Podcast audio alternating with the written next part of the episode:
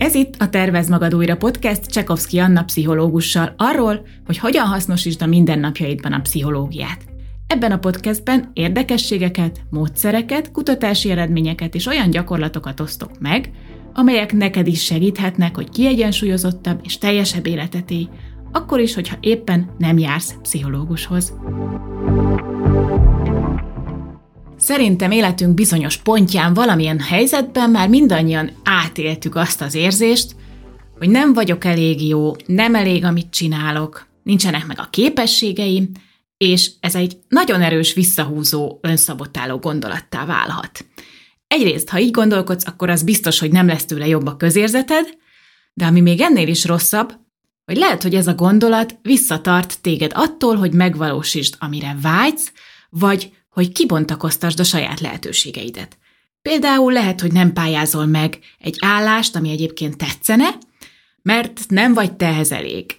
Nem kezdeményezel egy kapcsolatot, legyen az párkapcsolat vagy barátság, mondván, hogy biztos nem vagy elég vonzó, érdekes, okos, csinos, vagy akármi, de akár csak abban is megjelenhet, hogy nem veszed fel azt a ruhát, ami már ott lóg egy éve a szekrényben, és nagyon tetszik, mert hát nincs neked ahhoz elég jó alakod.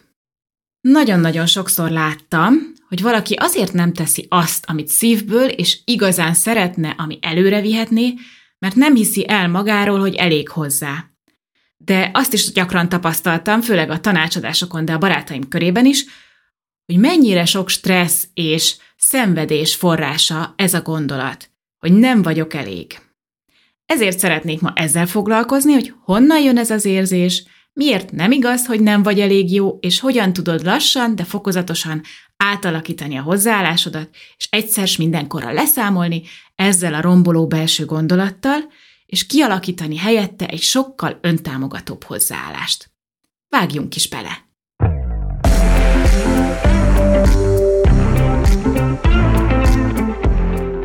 Sok évvel ezelőtt, amikor megkaptam a pszichológusi diplomámat, nekem is az volt az első lépés ebben a szakmában, hogy el akartam helyezkedni egy munkahelyen, hogy tapasztalatot szerezzek. Az már elég világos volt nekem a kezdetektől, hogy én egyszer önállósítani szeretném magam, de ennek azt az utat láttam, vagy azt tűztem ki, hogy először szeretnék egy csapatban más pszichológusokkal együtt dolgozni, szakmai magabiztosságom meg gyakorlás miatt is. Szerencsére egyébként nekünk az egyetemen már elég jól elmagyarázták, hogy hogyan kell egy megfelelő önéletrajzot összeállítani, úgyhogy én is szépen megírtam a pályázatomat, és elkezdtem jelentkezni különféle nyitott pozíciókra. Történethez egyébként az is hozzátartozik, hogy ekkor én Svájcban éltem, tehát ott kerestem állást is. Nem gondoltam, hogy ezzel sok gondom lesz, elvégre ott is végeztem, francia nyelven, ott szereztem diplomát, Sőt, sok gyakorlat is volt az egyetem alatt nekünk, úgyhogy az volt az elképzelésem, hogy ugyanolyan esélyekkel indulok, mint bárki más, aki frissen végzett. Eleinte csak azt tűnt fel, hogy nagyon kevés interjúra hívtak be, de akkor kezdtem el igazán aggódni, amikor már attól a pár embertől is, akikkel kapcsolatban voltam még az egyetemről, mind azt hallottam, hogy ők már elhelyezkedtek. Ő is, meg ő is talált állást, és akkor komolyan kezdtem elgondolkozni, hogy Velem vajon mi lehet a baj? Ez egyébként egy nagyon ijesztő szakasza volt a pályámnak, mert tudtam, hogy arra még nem vagyok felkészülve, hogy önálló praxist indítsak, pláne nem Svájcban, mert hogy ugye ki is lenne elég bolond ahhoz, hogy egy magyar pszichológushoz járjon, amikor ott egy csomó svájci. De mivel nem vettek fel sehová, azt se nagyon láttam, hogy hogyan fogom a szükséges tapasztalatot megszerezni. Ez egy ilyen ördögi körnek tűnt, és tényleg nagyon megviselt a dolog, mert egyszer nem értettem, hogy mi van. És ebben az időszakban nagyon erősen azt kezdtem el érezni, hogy biztosan azért nem hívnak be sehová, és nem kíváncsiak rám, még egy interjú erejéig sem, mert nem vagyok elég jó. Hogy amit eddig csináltam, az nevetségesen kevés, hogy nyilván nem anyanyelvem a francia, úgyhogy abban sem vagyok elég jó, minden svájci sokkal jobb nálam, meg hogy nem is vagyok sem elég okos, sem elég talpra esettén ahhoz, hogy pszichológus legyek. Végül ez a helyzet teljesen váratlan módon oldódott meg. A Lozáni Egyetemen, ahol végeztem, jól ismertem az oktatókat, és egyikük rákérdezett, hogy sikerült-e már elhelyezkednem. Történetesen pont ő volt az egyébként, akinél a szakdolgozatomat is írtam, és elég jó kapcsolatban maradtunk, ő pedig úgy emlékezett rám, mint egy szorgalmas, fejlődésre vágyó hallgatóra, aki ugyan túlkoros kicsit, hiszen ekkor nekem ez már a második diplomám volt, de azért lehet rám számítani. És amikor hallotta, hogy nem sikerült állást találnom, akkor felajánlotta, hogy menjek hozzájuk dolgozni. Így lett aztán ebből a nagyon rosszul induló első pszichológusi álláskeresésemből végül is egy igazi happy end, mert tényleg imádtam az egyetemen dolgozni, a volt tanáraimmal, az egyetemi konzultációs irodán dolgoztam, szuper volt a hangulat, nagyon-nagyon sokat tanultam, és a mai napig tényleg úgy emlékszem vissza erre az időszakra, mint a szakmai életem egyik legfontosabb állomására és tök fontos fénypontjára. De az is tény, hogy még ezután is gondolkoztam magamban azon, hogy vajon nem szánalomból ajánlották-e nekem ezt a munkát, és mivel annyira megtépázta az önbizalmamat az az álláskereséses történet, alig hittem el, hogy azért dolgozhatok itt, mert a tanárom szerint azért mégiscsak elég jó vagyok, amit egyébként nyilván egyszer mind, tehát egyúttal nagy megtiszteltetésnek is vettem. Tehát én ugyanaz az ember voltam az álláskeresésben, mint akit aztán a volt tanára behívott dolgozni. Objektíven nézve ugyanazokkal a kvalitásokkal, ugyanazzal a tapasztalattal, nyelvtudással, magyarsággal voltam mindkét helyen, amíg állást kerestem, meg aztán az egyetemi munkahelyemen is. A különbség csak az, hogy én hogyan láttam a dolgokat. Kezdjük tehát azzal, hogy a hangulatodnak, a hozzáállásodnak és minden tettednek a kiindulási pontja, hogy te mit gondolsz magadról. És ebben gyakorlatilag semmi jelentősége annak, hogy mondjuk akár mások mit gondolnak rólad, vagy hogy objektíven nézve te hol tartasz, vagy mit csinálsz. Amikor úgy érzed, hogy nem vagy elég, akkor egy nagyon sötét helyre mész, egy nagyon sötét pincébe, ahonnan nem látszik a fény, megcsappan a bátorságod, lehet, hogy feladod a céljaidat, de az is lehet, hogy elkezdesz túl, túl teljesíteni, mint ahogy én is ö, tettem, és mint ahogy szerintem a legtöbb maximalista típusú ember. Emlékszem, hogy ahogy telt múlt az idő, és még mindig nem jártam sikerrel, egyre többet pörögtem ezen az álláskeresésen, Lázasan bújtam a hirdetéseket, éjjel-nappal, megpróbáltam még jobb önéletrajzot írni, még jobban rászabni az adott hirdetésre, ami persze egy bizonyos pontig jó és produktív, de ha már a megszállottja leszel valaminek, akkor már nem. Amikor már a napodat kitölti az a gondolat, hogy mit tehetnél még, mert sosem elég, amit csinálsz, sosem vagy elég, akkor ott van egy vészjelzés. Azt nehéz felismerni, hogy meddig segít téged az önkritika, vagy a vágyat, hogy még jobb legyél, és mikortól káros. Amikor a konzultációkon előkerül ez a téma, és mondhatom, hogy tényleg jó sokszor előkerül, akkor szeretem megkérdezni, hogy mikor érzed úgy valamilyen teljesítményedről, vagy mikor érezted legutóbb valamilyen élethelyzetben, hogy ez most elég jó. Hogy valójában mit jelent ez az elég. És ilyenkor nagyon megszoktak az emberek lepődni. Erre a kérdésre vagy azt hallom, hogy valaki mondjuk mond egy múltbeli egyszeri sikert vagy eseményt, mondjuk, amikor megvettem a lakásomat, akkor egy napig büszke voltam magamra, és nagyon örültem, vagy nagyon sokan elgondolkodnak, és arra jutnak, hogy nem is tudnak felidézni olyat, amikor úgy érezték, hogy na, ez most elég. Azt meg már tudjuk, és már korábban is beszéltem róla, hogy amikor van egy nagy célunk, mondjuk legyen ekkora X összeg a bankszámlámon, vagy tudjak venni egy kocsit, vagy el tudjak utazni Ázsiába, vagy mondjuk vállalkozóként kezdjen el több lenni a bevételem, mint a költségem, vagy szerezzek meg egy végzettséget. Szóval vannak ezek a nagy célok, amik hajtanak minket, aztán amikor elértük, akkor igazából nagyon rövid ideig szoktunk, vagy tudunk igazán örülni nekik. Mert már megyünk is tovább, már a következő cél lebeg a szemünk előtt. És ez az emberi természet része, hogy legyen kicsi vagy nagy az eredmény, az öröm, a siker, ez egy pillanatnyi állapot, és hamar elillan. De akkor mit is jelent ez az elég jó? Egyáltalán ennek az elég jónak mi értelme van? Ki vagy mi az, ami elég jó? Ha megpróbálod definiálni, hogy mi az, ami szerinted elég jó, akkor hamar kiderül ennek a kérdésnek az értelmetlensége, mert hogy nincs olyan, hogy elég jó.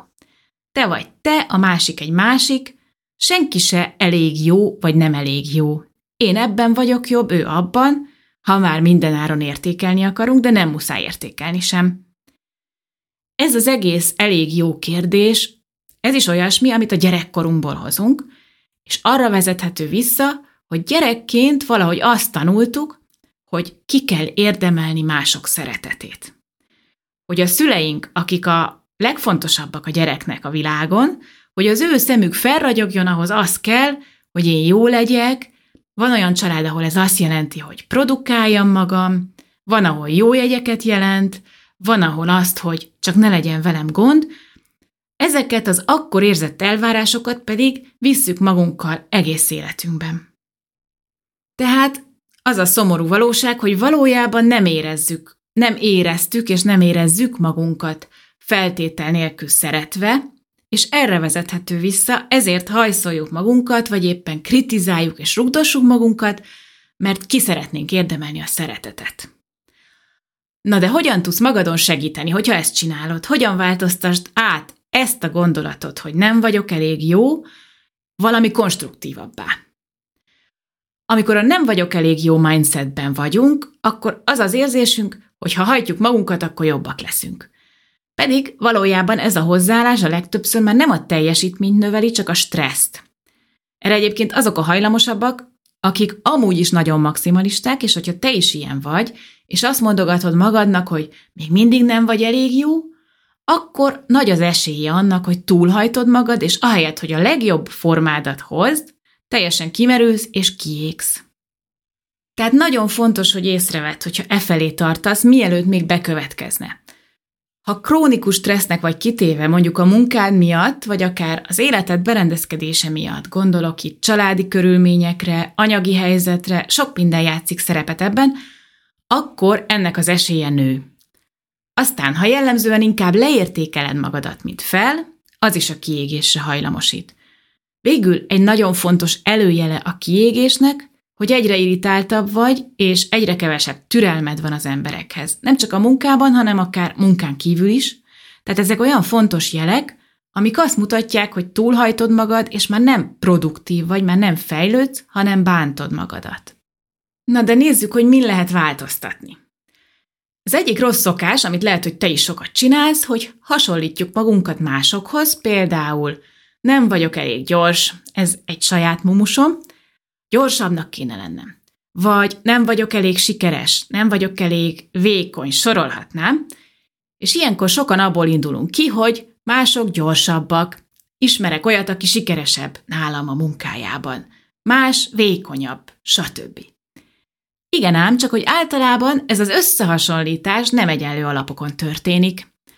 Mert hogy gyakran hasonlítjuk olyanhoz magunkat, aki sokkal előrébb jár abban az adott témában, mondjuk régebb óta csinálja, tehát több a gyakorlata abban az adott dologban. Hogyha én mondjuk magamat a mestereimhez hasonlítom, tegye, tegyük föl, ez a podcaster, aki évekkel ezelőtt elindította a saját podcastjét, sőt, már előtte is a rádiónál dolgozott, ami azért valljuk be, hogy nagyon hasonló műfaj, tehát ebből a viszonyításból én csak vesztesen jöhetek ki. Csak azt fogom látni, hogy én mennyi mindenben lemaradok mögötte.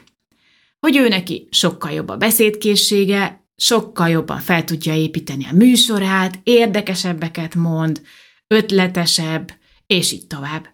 És mindez egyébként lehet, hogy tényleg, objektívan nézve tényleg így is van, de hogyha inkább ehelyett azt nézem, hogy ő hány év alatt jutott el ide, és a saját teljesítményemről pedig megpróbálok úgy gondolkodni, hogy már is jobban csinálom, mint három hónappal ezelőtt, akkor fogom tudni értékelni a haladásomat, és akkor fogom tudni a valódi értékükön látni a készségeimet.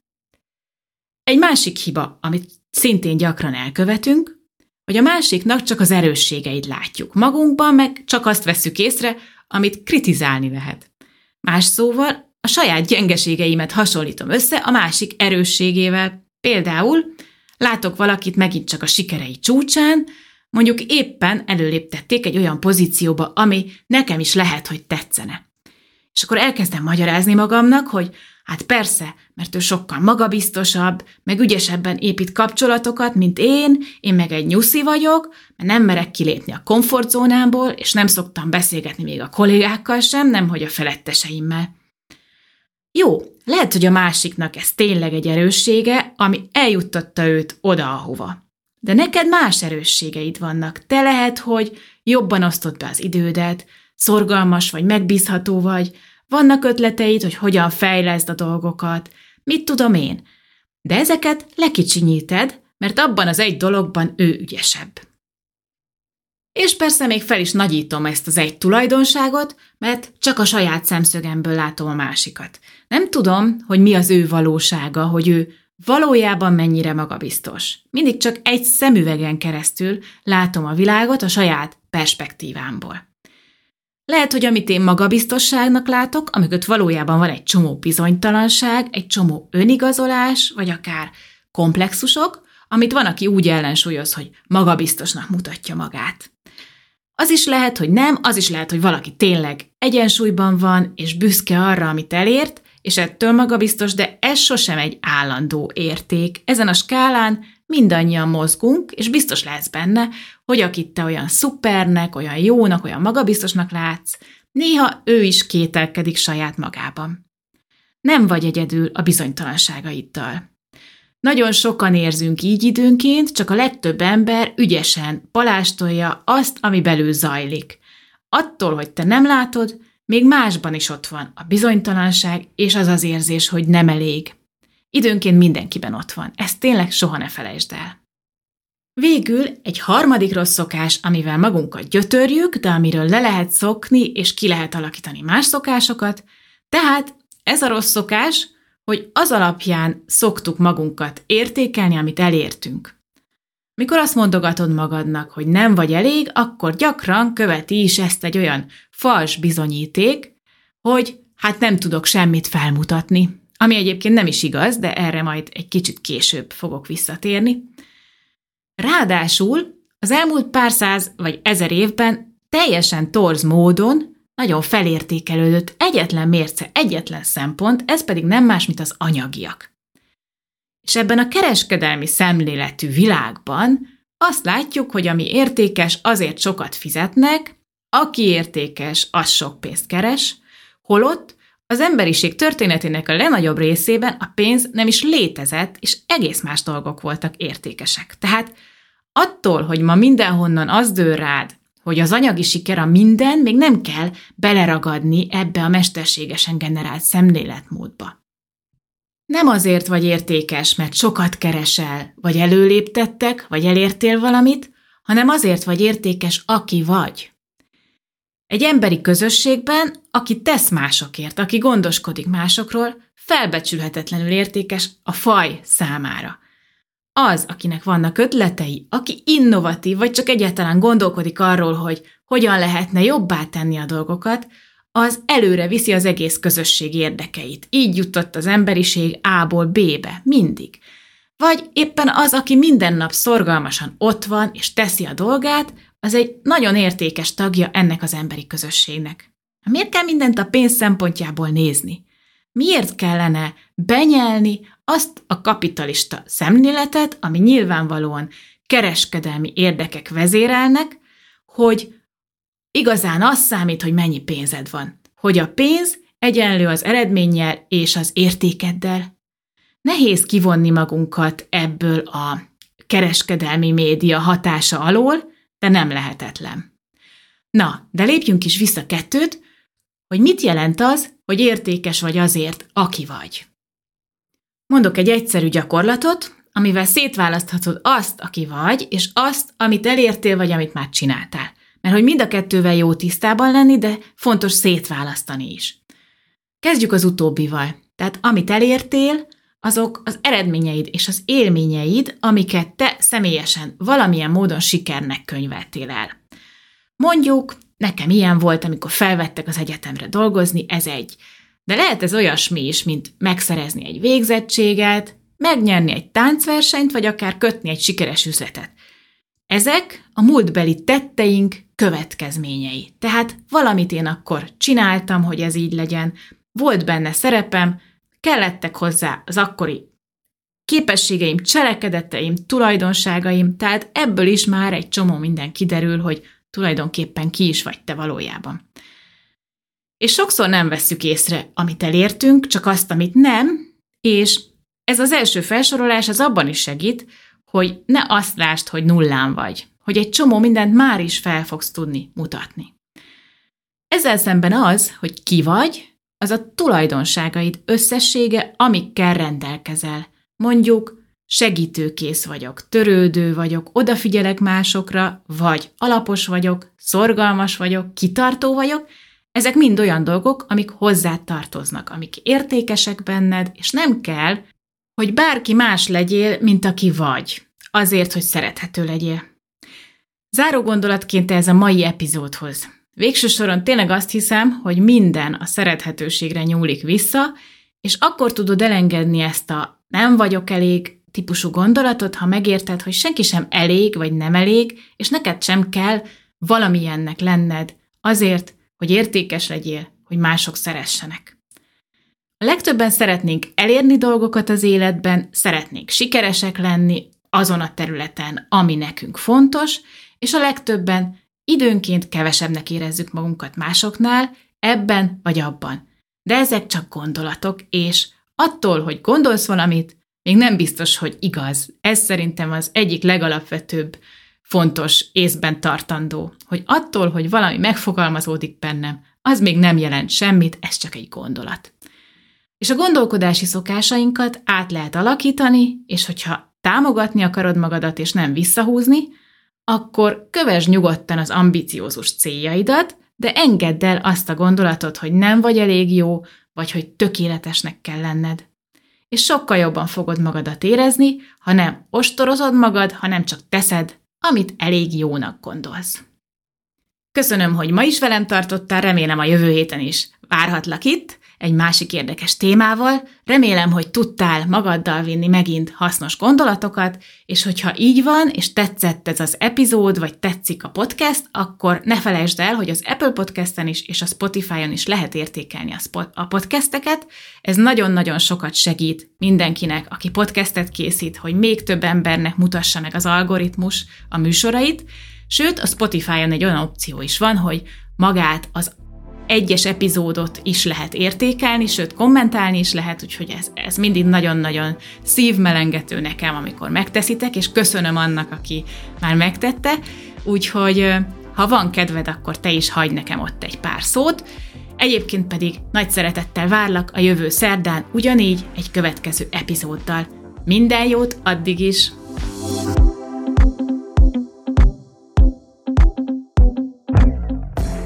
Ez a podcast elsősorban pszichoedukációs célral készült, az elhangzottak pedig nem helyettesítik a személyre szabott pszichológiai tanácsadást vagy terápiát.